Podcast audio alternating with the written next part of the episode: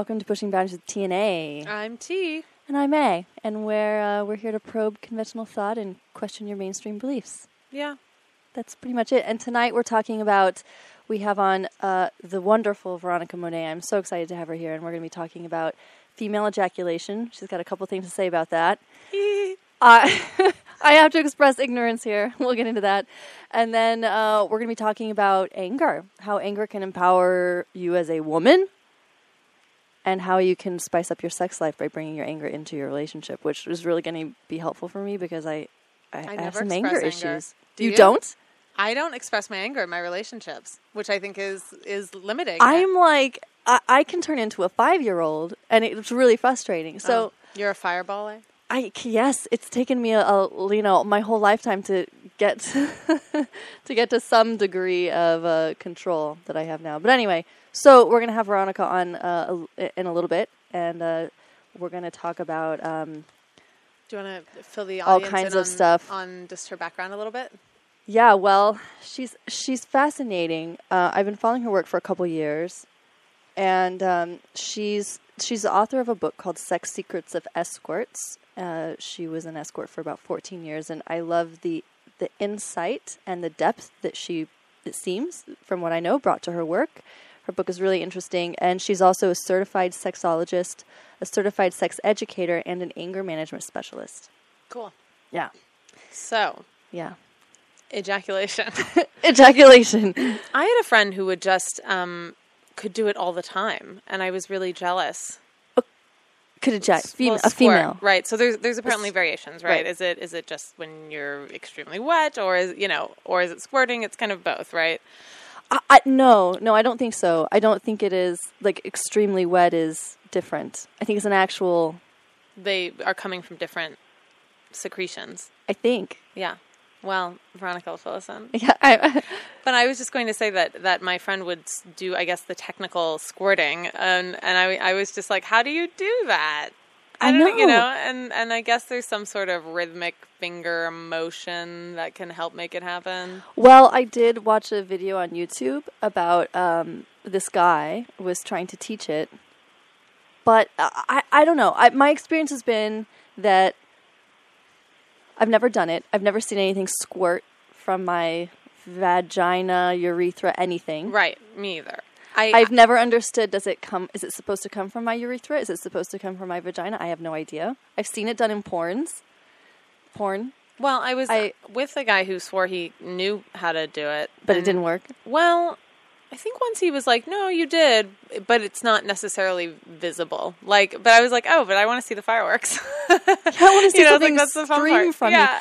But uh, and so I've had one partner who was like hell bent on trying to get me to do this, Uh-huh. and I'm like, why? So you can stroke your male ego and Oh, so you couldn't you couldn't Yeah, go there because you're well, kind of bothered by the I the was power bothered. dynamic. I'm like, exactly. I and this could just. I'm sure it probably was just my sort of cultural programming of like you know male pigs. I don't know whatever. I, I don't know. I I, reg- I don't regret it, but I'm just saying I think there was probably an issue there. But um, but yeah, I, I'm like, well, what the hell? Like for what? Like, is it going to make me feel better? Is it, how does it serve me in any way other than making you feel good about yourself for for making me squirt? So yeah, sure. Yeah, so yeah, right. Like, does it actually increase any sort of reaction, or if you're squirting, does that mean that you're having a more intense, or you know, like, like I, I don't think they're necessarily correlated, but in theory, when you're really aroused, you probably couldn't squirt more easily. I would think.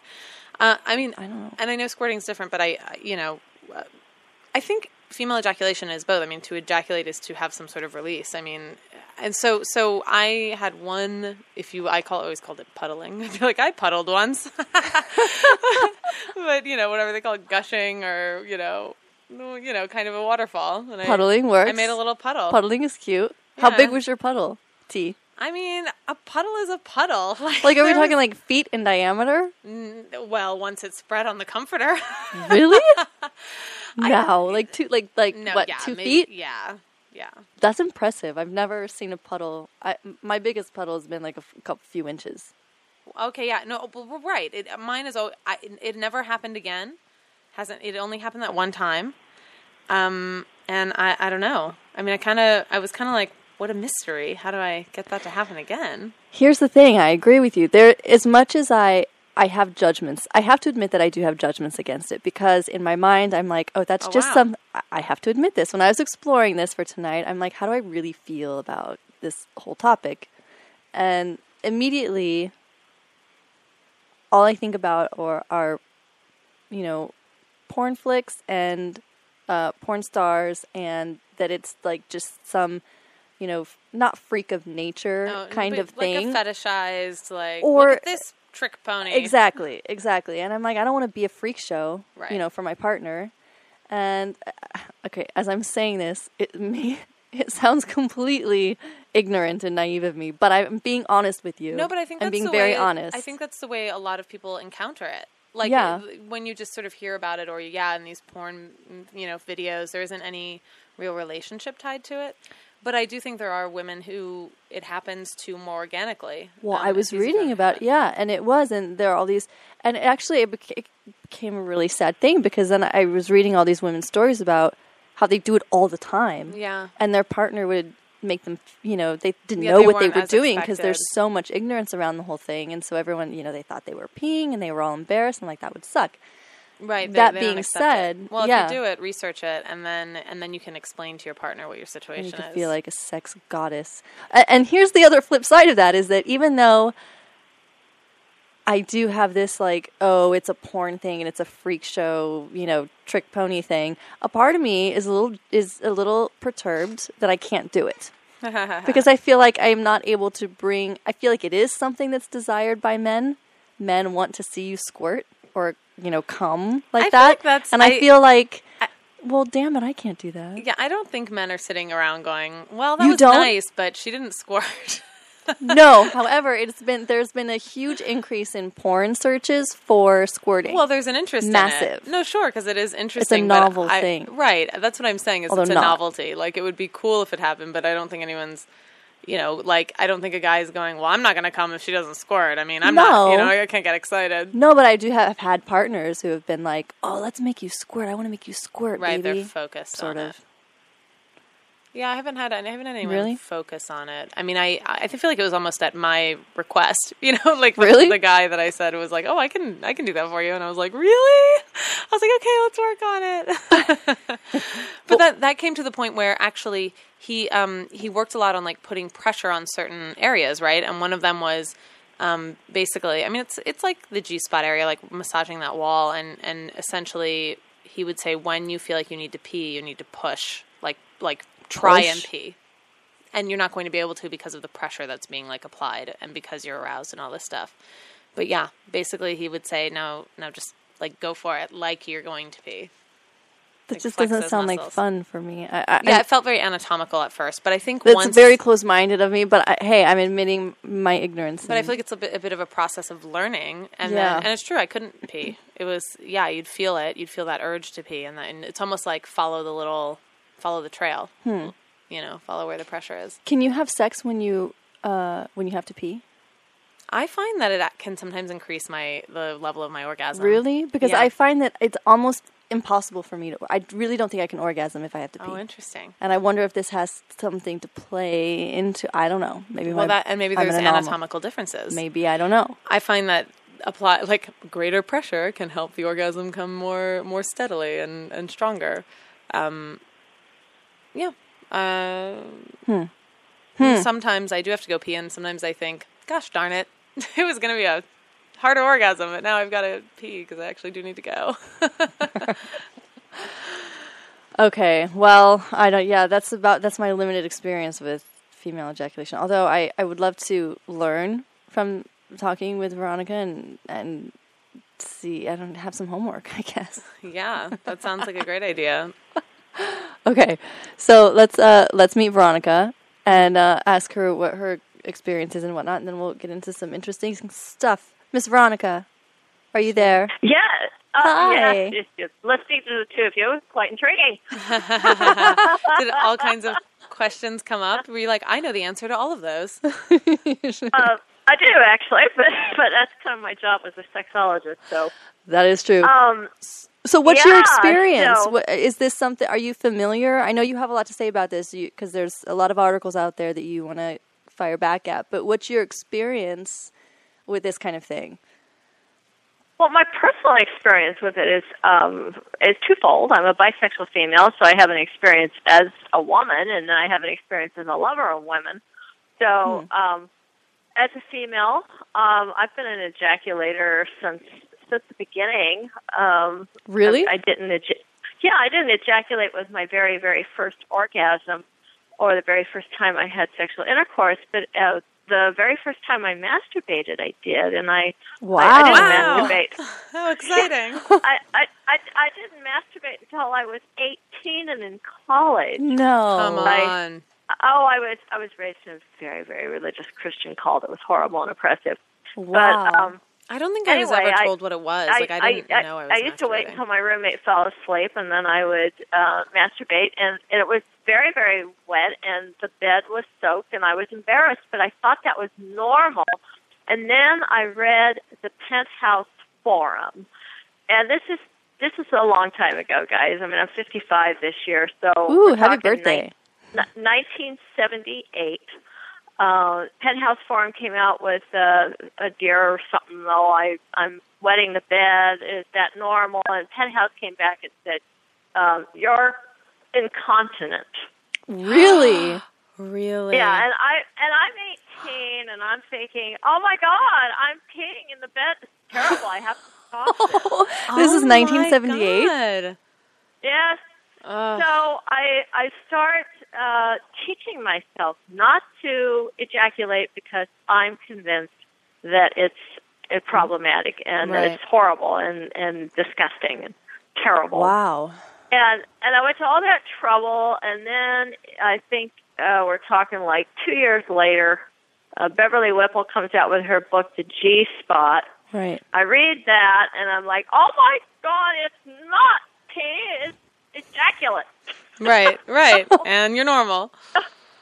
Yeah, but you know the problem was I had I'd retrained uh, all of my uh, sexual response away from it, and it took a long time for me to recapture my ability to ejaculate. Really? Um, Huh. Oh yeah, yeah. I was I was I was still just so so shame based about it. It was hard, and and the thing about not ejaculating for me, somebody who was born to do it, is that uh, I I did not find my orgasm or sex nearly as satisfying as as with the with the ejaculation. So Right, like and I also was it. more more prone to getting bladder infections from sexual intercourse too. Interesting. By not ejaculating, by holding back.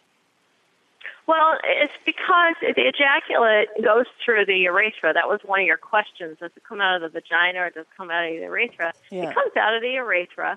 Right. Um, and, and in the process, it can clear any, um, you know, um, germs or or whatever, you Bacteria. know, gunk Mhm. away. And and that's why oftentimes you're advised to to urinate after sexual intercourse, but a lot of us don't, especially if you're young and in college and drunk. I always do. I'm religious about it. Me too. Yeah. but I hear you. Yeah. Actually, it was a you can boyfriend. be lazy about it. It was a boyfriend in college who taught me to do that. really. Actually, he'd be like, "Go pee, go pee right now." wow. I know. We're in a new age. Good man. Yes, exactly, exactly. And I can remember the first time I came in a guy's face and saw the look of shock and horror. Wait, did he have a warning at all? Were you- or did you No, just? it's, it's it's fascinating now. You know, we're talking about uh, your generation, and it's like, no, there's this expectation: you shall ejaculate. Right. And, and I think that's just horrible. It's horrible. I, I, you know, some of what happens in the the uh, pornos are real, and some of it's fake. Um, and to have anybody's sexuality held up to a pornographic standard is, is just it's you know Ridiculous. it's oppressive and Yeah. it's it's unrealistic. Right. And like it's, just not what it's how about. Many guys will want their girlfriends to do what they saw in the porno, but they're not doing what those guys do. You know, they need they Mhm. would have to keep it up for several hours now, wouldn't they? Bam. yeah, yeah, that's really true. Um, You know what? You know what's interesting though? I just I want to say we kind of go under the under the assumption that all women have the um, the potential to be able to ejaculate, but it's it's not for sure. There's actually quite a bit of research out there that says there's variations in the uh, structure of the female prostate. So some women have got um, a very um, developed prostate, and other women do not. So, like eight to ten percent of the female population uh, may not be able to ejaculate at all. It's, it's a possibility. So, Right. It- it um, seems- as sex educators, we don't usually rule that out, but we also don't want to set up these standards to say that every woman should, um, or that somehow or another she's missing something sexually. The fact is that women's uh, sexual anatomy varies drastically. There's um, even different placement of the urethra. Um, it, usually, it's right between the vaginal opening and the um, clitoris, but sometimes the urethra is actually just just tucked up, kind of on the top part of the vaginal um, entrance. and if um, if nurses who have to um, um, Put in a catheter. insert uh, Yeah. yes insert a catheter uh, it's it's in their instructions to uh, you know first try to find the urethra between the between the vagina and the clitoris and if they can't find it there they're supposed to just go right inside the uh, vagina so if you see that much variation and then, then all this variation in the construction of the prostate and also just the size of the prostate sometimes it's really developed and sometimes it's not Okay, wait. it suggests Can that we a need yeah. to allow women to honor their own experience. That's true. I agree with you. However, I wonder, given that there, I think that there's a lot of, well, yeah, Wait, A, oppression. did you have a question about? Okay, yes, like a, my s- a que- technical question. well, it was it was a technical question about. Uh, I I didn't. Okay, so what we're calling the female prostate is it actually just a prostate? Like I Yeah, I didn't. mean, I was reading that it kind of almost is around the urethra, like a cushion around it, kind of. Did they, you know, rather Yeah, than so so it's really interesting. In 2001, the Federative International Committee on Anatomical Terminology actually declared it the female prostate. yeah, Really? we have a prostate. I had no idea. Wait, what what year was this? 1991. 2001. Ninety one. Okay, 2001. No, 2001. Interesting. So, so now, now that's there, this is actually a group of ex- experts that they have kind of a an international authority, and yet there's a lot of researchers and scientists who don't seem to have gotten that news flash and are still arguing about whether or not there is a prostate. Huh. It's, it's Um, interesting this this desire to really define it as so different. Um, I mean, it seems logical that it wouldn't are- be.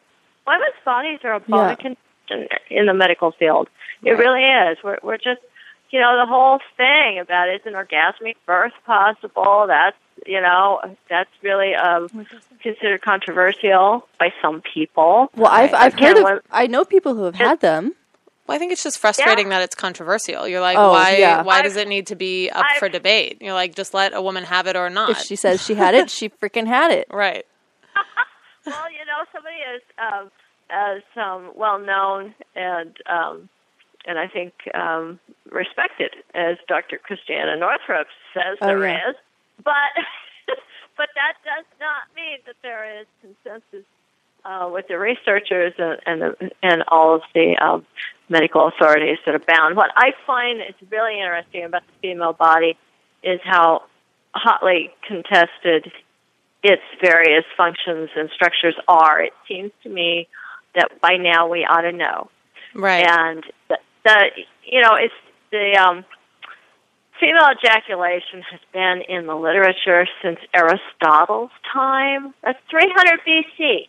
Okay, yeah, like it, is not new. right, right. there's there's a there's a tribe in Uganda that where the uh, the young women have to learn how to ejaculate before they can get married. Wow. there you go. But, yeah, I mean, it's, I, but but for some reason we're still arguing about whether or not it happens, Right. and we're arguing about if it does happen, What is is it? ejaculate or is it pee? Yeah. So Right, which seems derogatory in itself. It like does. the argument is to just again kind of establish some sort of shame around it. Yeah, it does. Let's take a break. Um, we're talking with Veronica Monet. She is author of the book Sex Secrets of Escorts. Uh, she's also a certified sexologist, certified sex educator, and anger management specialist. And we're talking about female ejaculate w- more when we come back. Uh, we have a lot of questions about that, and then we'll get on to talking about um, anger and how we can improve ourselves and our is- relationships with it. Pushing boundaries with T&A.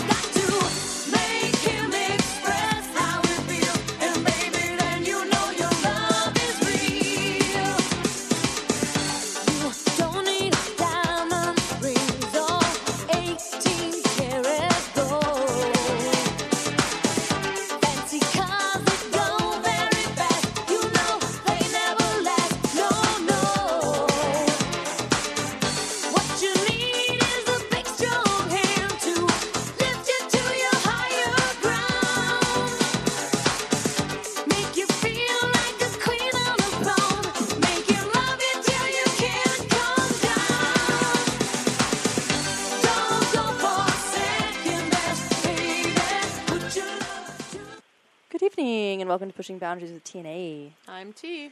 And I'm A, and we're probing conventional thought and questioning your mainstream beliefs tonight on female ejaculation and With other Veronica Monet. wonderful things with the wonderful Veronica Monet. Veronica, are you there? I'm here. Miss standing by. Monet. All right. we were just talking. Our sound guy is like, "You got me tonight." He's totally tuned in. So I, we were talking. I have some questions about. Um, we're talking about female ejaculation, and you know, there's a lot of you know debate over it, and science hasn't confirmed whether or not it exists, and all that kind of bad stuff. But can you guys explain to me the anatomy of it a little bit because I really don't understand. Well, yeah, you know, and and actually, the anatomy of it is kind of still up for grabs. So here's here's some theories that go on, and again, I don't I don't understand exactly why we can't get this one um, nailed down, but I, it could be. In all fairness to the researchers, some of this could be because of the fact that women's bodies do vary so much. But the recent research that just hit the internet this week was trying to assert that female ejaculate is basically pee. It's urine. And they're basing that premise on the fact that it has some of the components of urine, like creatinine and urea. Okay, those are those are contained in uh, urine, but so is ammonia. Um, they didn't find any ammonia, and if they did, they didn't document it. And and furthermore, they found something in it that doesn't occur in urine, and that's a form of um, prostatic fluid. Huh. Okay, so you don't get prostatic fluid without a prostate. That's true. And so the thing is, is that women's bodies have been documented to produce this. And if it's getting into the bladder, it suggests that the female prostate might actually um, empty into the bladder. Right. Now, there's been been some studies where the and and it's in their study, they had only seven women, which is not actually statistically significant, but they had seven women in their study, and they had them uh, void, you know, that's empty their bladders before they um, ejaculated, and and still the women were able to produce uh, copious quantities of ejaculate. Right, the bladder's And- filled in between, right? Yes, and so so they said, okay, the bladder filled up, and so it must be urine. But th- that's not a scientific conclusion. I, I agree. There's they a need- lot of they- questions there. They need to prove that that fluid that came out of the bladder actually was secreted by the kidneys, and I Hmm. very much doubt that's the case because of the fact that they found prostatic fluid in there. Um, And I also So wonder about the the volumes of the different, like the urea and the uric acid and whatnot. Like, are they just traces? Is, I mean, I gather I would think that they're probably less amounts than what would be in standard pee because a lot of women say that there's no smell. So Uh, yeah, exactly. And not only that, but there there was some research done um, that um, the women took a blue dye that turns the urine blue. Okay. and then and then the women ejaculated, and the ejaculate was not blue. Well, and it also seems like the same way that you have waste products in your intestines, like urine is also the is a waste product. like your body yeah. is filtering it a out, toxin. right, mm-hmm. to filter out Yeah. the toxins. So, so right, why would you secrete toxins from a different area? Like it's not efficient. It's efficient to urinate it out, and it's efficient to. well, well, and, and I can, you asked about my personal experience. I, I can tell you um, that I um, have. I'm one of these people who produces a strong smell after ingesting asparagus. Right. My urine. My As urine do has I. too. An odor Everyone, about my. Yeah. God, I haven't met Right. someone who doesn't. So, so I can I can go to the bathroom. I can smell the, that asparagus in the urine, and then I can go to bed right afterwards and make love and ejaculate a cup and a half on a, sh- a uh, towel. A cup and a half? Oh yeah, I'm I'm one of those. I- Okay, Is that, that was normal? Like, this was my No, my I'm s- one puddle this experience was normal? like that. I only had it happen to me once, and I don't know why it never happened again. That's a lot of fluid, you guys. I'm telling you, it's it's kind of uh, yeah. Wow. Do you do you okay? Like knowing that that's going to happen, do you kind of accommodate for it? Are you like time to pull out the tarp, or how do you? Uh, well, How do you know, address it? Some people, some people do have special shades. I just get out a towel. It's and then you know, Towel's smart. If, if if not all of it hits the towel, because sometimes I can shoot out like three or four feet. really? Um, yes, if that happens, then I just. I mean, so what? It's sex, for God's sake. It's, not supposed to be- it's all worth it. sure. Well, like I'll say, when I'm on my period, I will use a towel. As I will well. too. One that's actually the same color. well, there you go. so, So maybe this is something we need to, yeah, accommodate for.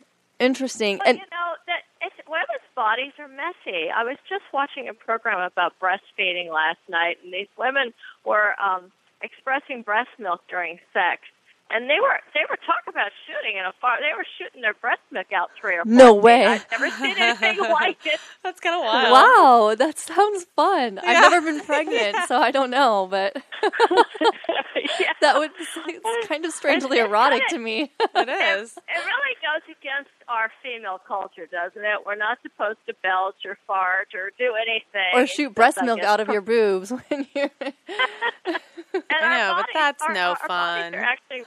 Are actually really produce a lot of fluid. They do. Yeah, and we need to embrace it a little bit more, I think so. perhaps.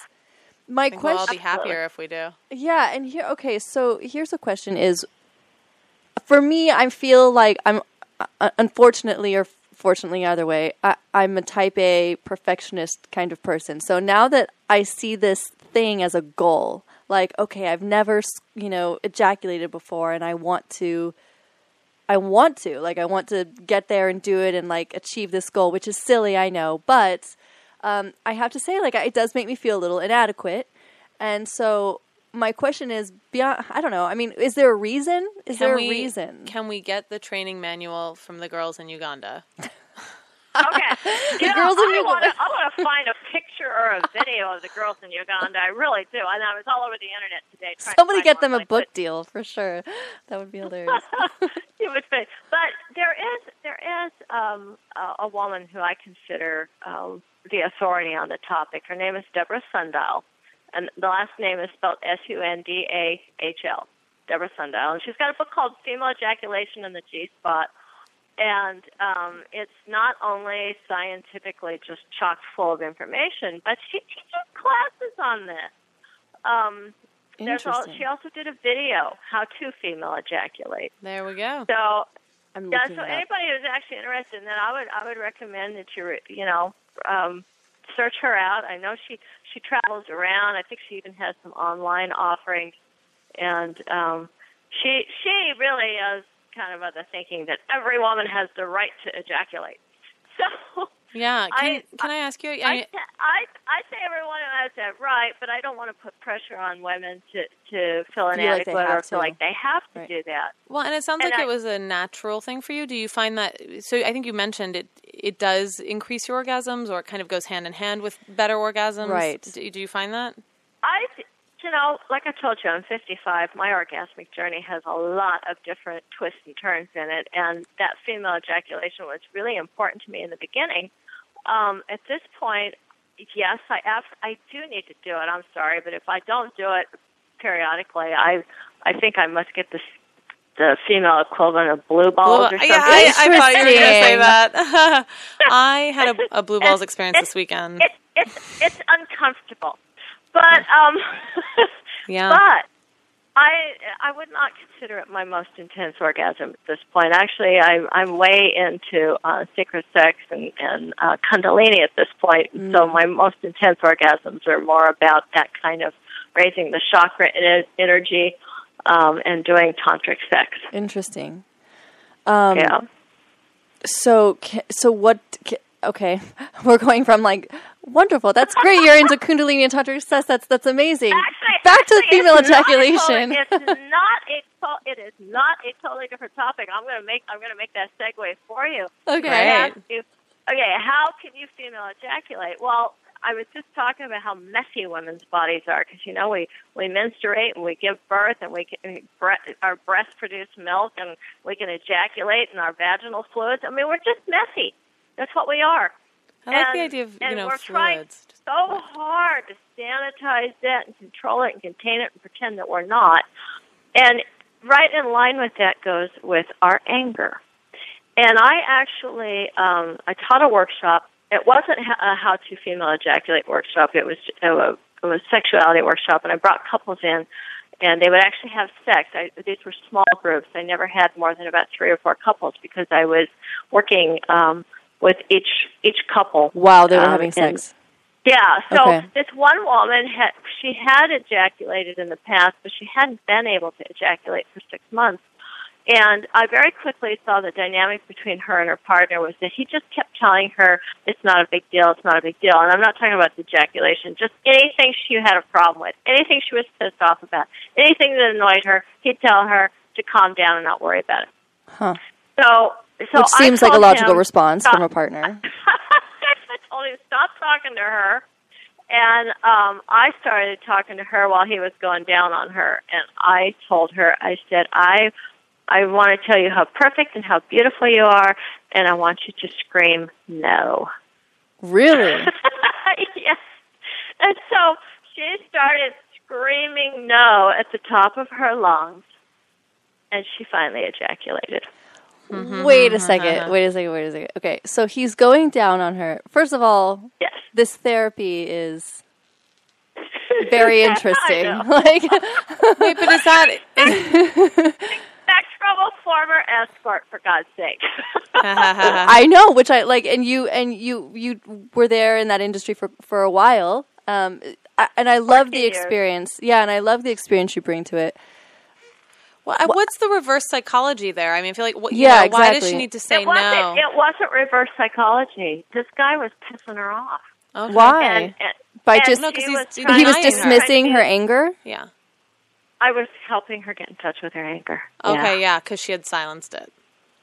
See, she had silenced it. He had silenced it. The Right. good girl overlay had silenced it. And and what I really think a lot of times is that if women are, if they do have the anatomy to support ejaculation and can't access the ejaculate, I think a lot of that is suppression of their rage and their anger. And if you're a woman in this world, you're not angry, you're not paying attention. There's lots of things to be angry about, sisters. So. Hmm. Yeah, Sure. that's something I'm that frustrated. Yeah, so getting in touch with that really that that really worked for her. I'm not saying that's the case for everybody, but I I think a lot of times we're, we're holding in our sadness and not crying, or we're holding in our anger and we're not expressing that, and then you know does, everything gets tamped down. Your laughter isn't as good. Your orgasms aren't as good Huh. um, So- because it, it all it all gets tamped down into one place. Right. So it could be possible that if it's if if you, you're a woman and you're not ejaculating, that perhaps you there's emotional block beyond Yeah, just the yeah, physical yeah. know-how. It, it, exactly, and and and more than anything, see, the reason I wanted her to get angry is because I could tell that she was holding everything in. Hmm. She's she, she's holding in her emotions. She's holding in her ejaculate, There's, Right. It's just no permission for it to come out. Right. Hmm. Huh. And do you think interesting? I don't know about about the dynamic. That's uh, is that something that well, it's almost getting personal. Is that something that can change in the relationship? You What you know, mean? like these things that she's holding in. I mean, I Sure, this of course you can change This is a big issue that I I talk a lot about on our show, which is this whole idea where people love to say, "Well, you know, women don't orgasm a lot," and I'm like, "Yeah, that means something's wrong." Like Yeah, to me, it agree. doesn't. I don't think you know. I think that there's a cultural assumption that well, it's hard for women to orgasm, so you know, don't worry about it. You don't need to. And I'm and I'm going, Wow. uh, yeah, you do, and that just means you need to work on it, and you, and that's It needs yeah, and attention. support it, right? And and yeah, they're, you're probably holding in your emotions and and all these things, you know. I mean, I know that Yeah, the well, only that's that's that's part of it, and then I think another part of it is just our pornified culture at this point. Um, you know, if, if you're going to watch pornos and try to figure out how to come that way, good luck. Yeah, Yeah, there's, um, exactly, and, no and that guidebook, is yeah. sex education in America. so well, and even but even it's less so for women. A lot of people are watching pornographic films and saying, "Okay, that's how you have sex." And you know, I've I've I've been in a few myself and uh, and produced a couple, and Mm-hmm. I, you know, I tried to make my stuff as realistic as I possibly could, but it's still it's still video, okay? Right, Right. it's supposed to Right. have that visual stimulation. Yeah, and the stuff that's produced by the the big houses, um, they don't really try to make it accurate. They try to make it um, entertaining. So, Right. you know, I mean, come on, we all know if a guy ejaculates on a girl's back, she's not going to actually have an orgasm. so, but but that's the money shot. Yeah, And exactly. there's a lot of a lot of things um, that are done for that that don't actually work in real life. Women need a lot of foreplay. Yeah, and- well, I, it's just really sad to me that we're not focusing more on that too. So, Right, like it's actually quite an easy solution. Like start with the back rub, and then it's you know game on. yeah. Well, yeah, Yeah. yeah. And for me, it's it's like it, it. For me, it really is a mental thing in the beginning. Like my foreplay begins way before even. You know, like an emotional connection, a mental stimulation or connection. Exactly. or So, uh, so when we talk about um, anger, um, being able to um, actually form, uh, you know, help inform a partnership and uh, improve one's uh, love life, I think that um, a lot of times women will feel like they're. It's kind of up to them to pretend that things don't bother them when it does, and um, you know, I don't know. Are we born this way, or is this just a cultural thing? But it does tend to be that with men, a lot of times, sex will make them feel like they've gotten closure on the argument. right, And, right. and whereas the woman will often go, "We need closure on this before we're going to have sex." So Right. Yeah, Yeah. right, right. And they're, Right, and they're that's using true, it yeah. more to ha- to have communication, whereas the Yeah. woman wants to I- enjoy it as a treat Uh, almost after you've gotten over the issue. Right. Like you can't like yeah, like you need to get over the emotional stuff so that you can connect physically. For me don't anyway. You, don't you think though that I mean, if your body's the one that's going to get penetrated, don't you think that level of vulnerability kind of dictates that you're going to need to have a clearing of all your emotions before you can go there? I agree. I, I do. And you know what? I don't think it's a bad thing. I think women get a rap for being um, for being emotional and sensitive and it pisses me off actually because I feel like uh, there's a reason. There's a reason women are sensitive, and there's a reason why we might need to clear that emotion before, yes, penetration and before deeper connection. And I think it behooves both parties. That's, I think so too. And the, way our bodies are um, constructed is just a marvelous thing. But it's it's a really quite a symphony, if you will, because everything gets involved sexually with a woman. Her um, her um, vaginal canal is just part of it, and, and a lot of times couples are looking for lubrication uh, so that they can um, achieve penetration. But some of the things that get ignored around that are like even the um, there's something called the vestibular bulbs, which run just underneath the surface of the vulva, hmm and um, they're they run right alongside the legs of the clitoris, and the legs of the clitoris extend all the way down to um, the um, opening of the vagina. So the the clitoris is huge underneath the skin, and uh, right next to that are the vestibular bulbs. And really, for a woman to really enjoy penetration, um, it, it the best way is to make sure that entire area is really swollen and puffy. Um, so you know, and a lot of people don't even know what the vestibular bulbs are. First of all, and so we finally got the guys aware of the fact that there's clitoris, or at least And the I, G I spot. did not know about the vestibular bulbs, but you calling it puffy, I'm like, ah, yes, yes. I'm like, a puffy, I know. Yeah, I'm like, puffy is familiar. exactly. So that's good. You want to be puffy. If you're puffy, then it's going to feel a lot better. If you're not puffy, Right. Yeah, good luck. then you can you can you could be wet, but you're not really ready. Right. Right. It's not, you're not having heightened pleasure. It's like, Right. yeah. Okay. All right, we're going to take another break. When we come back, we're going to talk more with Veronica Monet, who's a certified sexologist and a sex educator and anger management specialist. And we're going to talk more about. Tapping into your rage for better sex. Exactly. Well said, T. All right. Uh, pushing boundaries with T&A. tweet we'll us, be right back. tweet us at TA Sex Talk.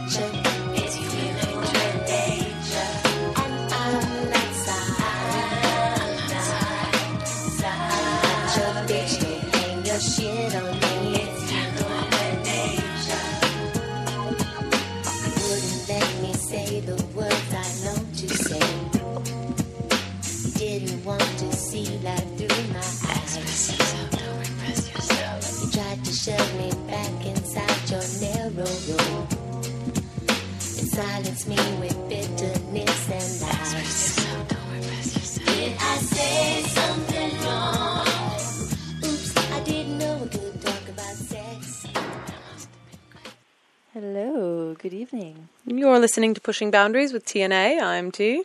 And I'm A, and we are probing conventional thought tonight on We're, female we're pushing boundaries on conventional thought. But we can probe conven- We can probe your. Hey, what's wrong? We can probe. you're right. Probing. You're right. probing. We're penetrating. Anyway, we're talking about. we're talking with Veronica Monet, uh, sexologist extraordinaire, and um, Where can we find some of her stuff? we can find it. Veronica is here with us, and we can find it on theshamefreezone.com. She has amazing articles there. Her blogs are so informative and wonderful. And uh, she's we've been talking tonight all day about female ejaculation. Mm-hmm. And ultimately, I like how it it's segued to if it if you are an ejaculator and it kind of goes away, does that show that you aren't letting out your feelings and emotions and maybe your frustrations? Yeah, or that if you're not ejaculating, maybe there's some repression, and you know you're holding on and not letting Right. go. Veronica, Hi. Yeah. Did you like our song choice? Yes. So let's so let's take that whole anger thing one step further, and we let's know that do uh, that. Yeah, you know we we we all want great sex, and we also want to have uh, great relationships.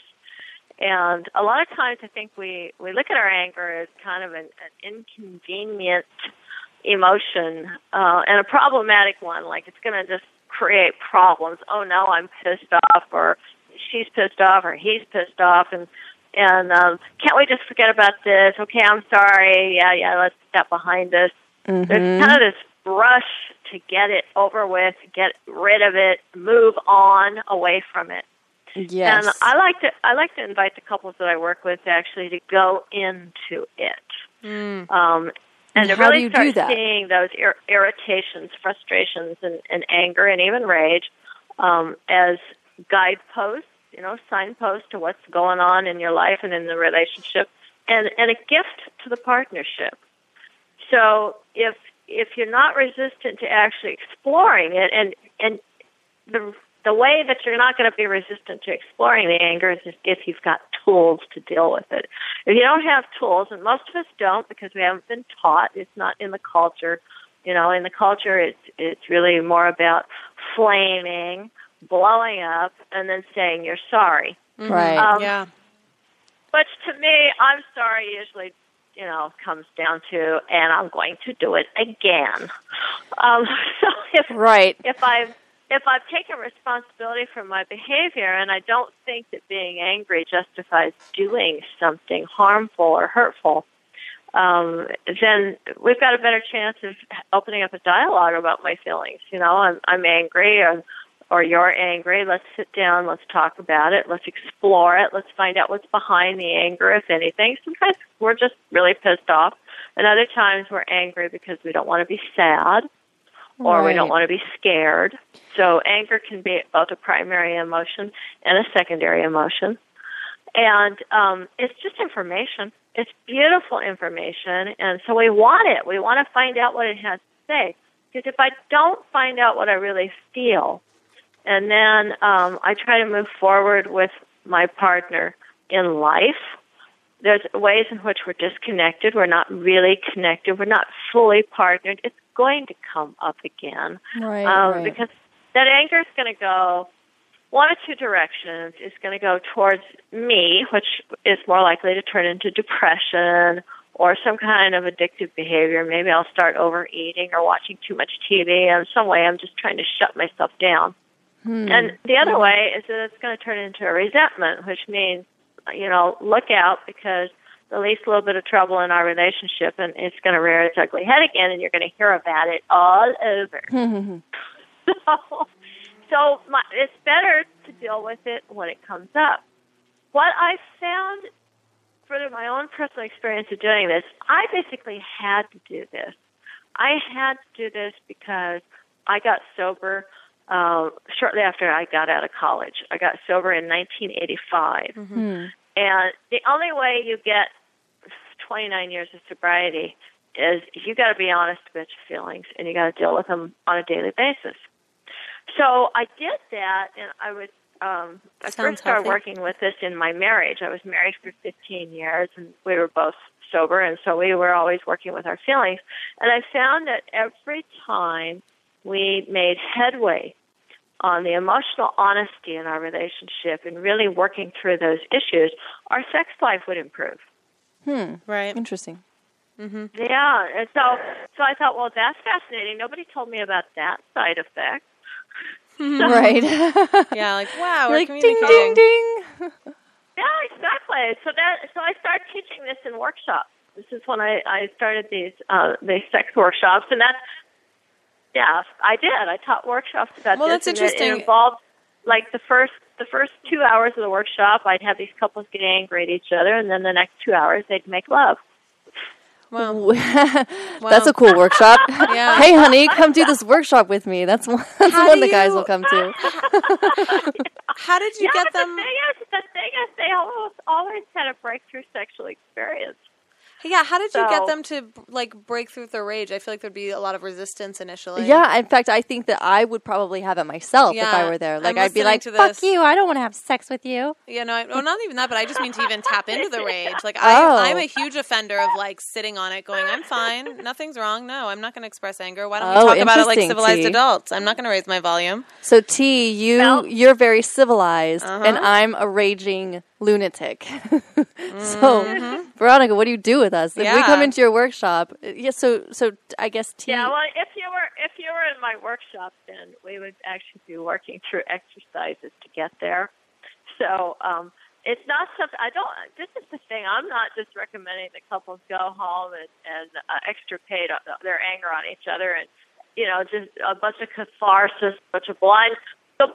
Right, you know, yelling, screaming, throwing things, and then okay, now let's have sex. No, right, no, no. Um, right, because that's not that's not what you're talking about, uh, right? No, I mean, you're Talking about a safe that's- environment that's, that's like borderline structuring it. domestic violence. So how can Um, you how can you let yourself tap into the anger without simply expressing it, you know, and letting yourself Yeah. go into the Right, pro- feeling of productive anger. Yeah. How How do you- how's how can you? What's the difference? So I I teach I teach a lot of different uh, techniques around anger, and in fact, um, I teach eight different steps of anger management.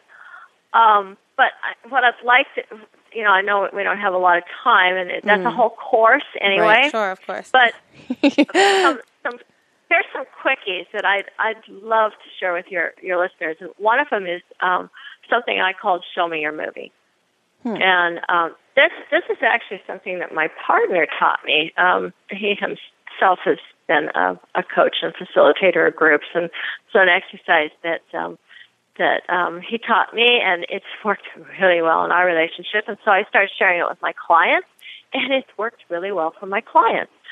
Now, in Show Me Your Movie, basically what you do is each partner gets to share how they saw it, how they experienced it, what they felt, and what they thought. And the other one just gets to listen. Hmm. wow. And knowing you're gonna you're gonna take turns with this, and what you have to do is to spend the assumption that somebody's right and somebody's wrong. That that there was actually something that really did happen, and there's something that didn't happen. You have to throw that out of the window. What I always tell couples is, you know, I love debating the facts. I've trotted out a lot of facts during this radio interview, but when I go home to my partner, there are no facts, just hmm. feelings. Hmm. Hmm. And the reason for that is because this is where most people get stuck is in that's not what you said. I know exactly what I said. Oh, you mm-hmm. no, you don't. And Which is pretty much just defense and keeping yourself from tuning into feeling. You're right. You're Right, right. Acknowledging. right. Right. So, so when I work with couples, I ask them to tell tell me I want to hear your movie, and they go, "Well, I don't know if I'm going to get it right." And I go, "If it's your movie, you're right." Uh-huh. I mean, mm-hmm. that doesn't, and I I totally expect you guys to disagree. That's half the fun. And, mm-hmm. and- Yeah, very and- and interesting to not- see the discrepancies. I am Yeah. not. I'm not interested in finding out what really happened. I could care less what really happened. What I care about is what you think happened and how you feel about it. Yeah, yeah, that's So- true. And, and and if you approach it that way, no one has to be right. The, everyone just wants their feelings to be heard. Well, well, I yes, think.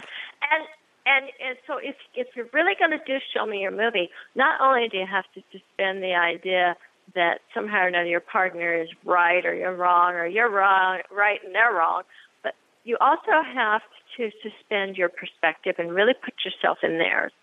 So while they're sharing their story, it's okay to laugh and cry. It's just like you would if you were at a movie. Hmm. And because your your turn's coming, your turn's gonna you're gonna get to share uh, your movie, and your partner's gonna be able to show up for you that way too. What what ends up happening after this exercise is nobody really cares what happened anymore. Hmm.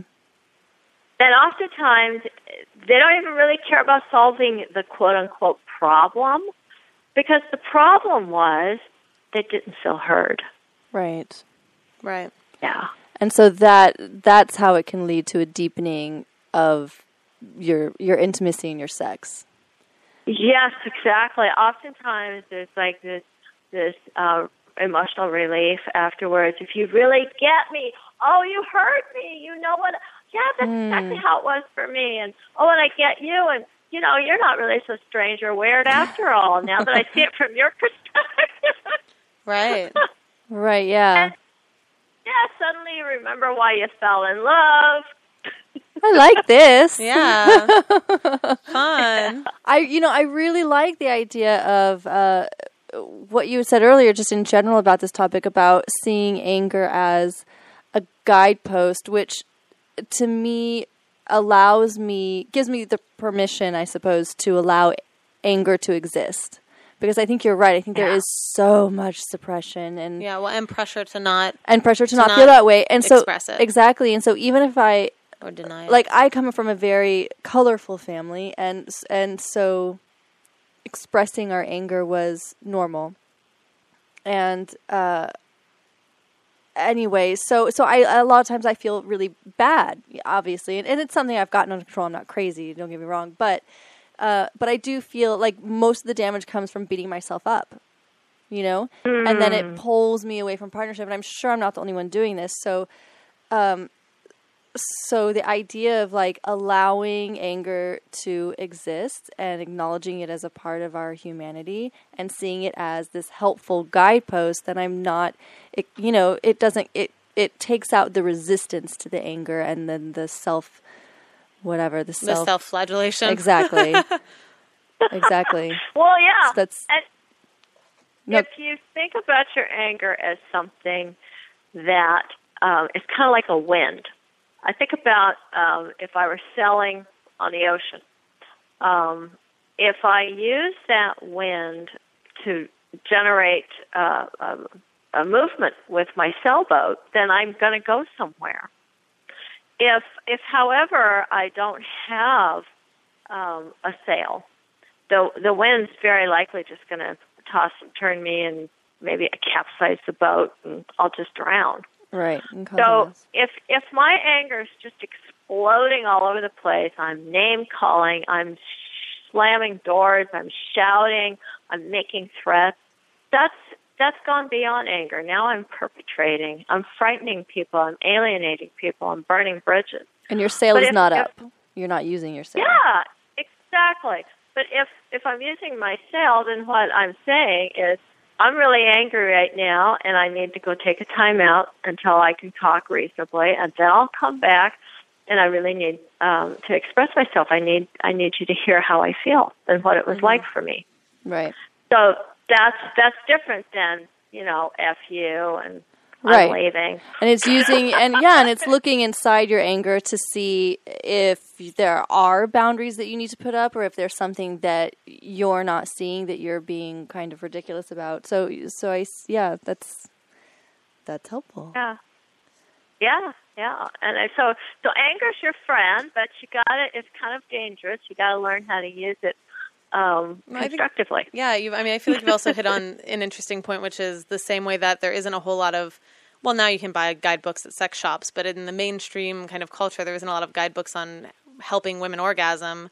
There's almost no guidance in our society also about how to handle anger, right? I mean, No, it's- and that's unless for, for men Right. and That's women, I- you know, we're unless you get women, court but ordered anger management issues or, Right. you know unless it's too late it's like secretly a godsend. that's that's why I took on these two topics because I'm the shame free zone and I noticed we've got a cultural taboo against sex and anger.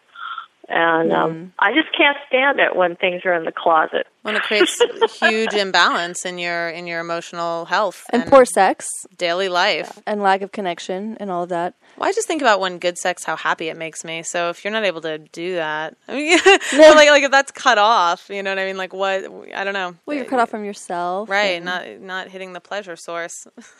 Yeah. So, um, Veronica, talk to us about your website. It's called the Shame Free Zone. Why? It's Tell called us more about that. yes, the Shame Free Zone, and I've got I've got a podcast by the same name. If you go to iTunes and put in the Shame Free Zone, uh, you can find um, various different uh, interviews that I have done.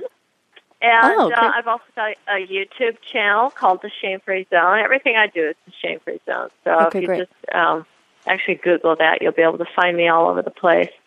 And um, and if any of your listeners are actually interested in learning more about sex and anger, Mm-hmm. um, it, you know, not necessarily uh, together, but not necessarily not together. Um, they're- harness both of them, really. con- yes, they can contact me, uh, Veronica at theshamefreezone.com. Okay, great. And you're located in Northern California, but you do do sessions over phone, right? And Skype. Oh my God! I have clients around the globe. My my book's been translated in several different languages, and I have I have clients almost well in Europe, all over Europe, Australia, uh, Romania, I think. Wow, so interesting. So, You How get do they- around, oh, lady. Did they find you through the book being published, or how do you, how do these clients come to you? I mean, it's so interesting yeah, globally. they, they they they find the YouTube, they find the blog, or they find uh, the book. Yeah. Yeah, and they go, uh, "Yes, I have anger issues. Help me express Well, myself." and I I have a newsletter, so if you go over to my website, you can uh, subscribe to the newsletter and get a free gift. Okay. Yeah.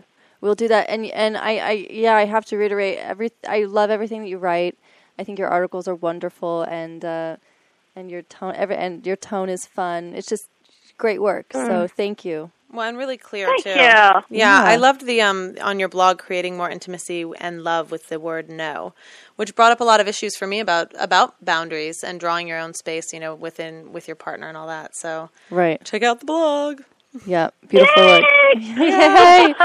All right, we're talking with Veronica Monet. Um, it's shamefreezone.com is her website. And thank you so much for being with us. And uh, Oh, you guys sh- are fun. Oh, thank you.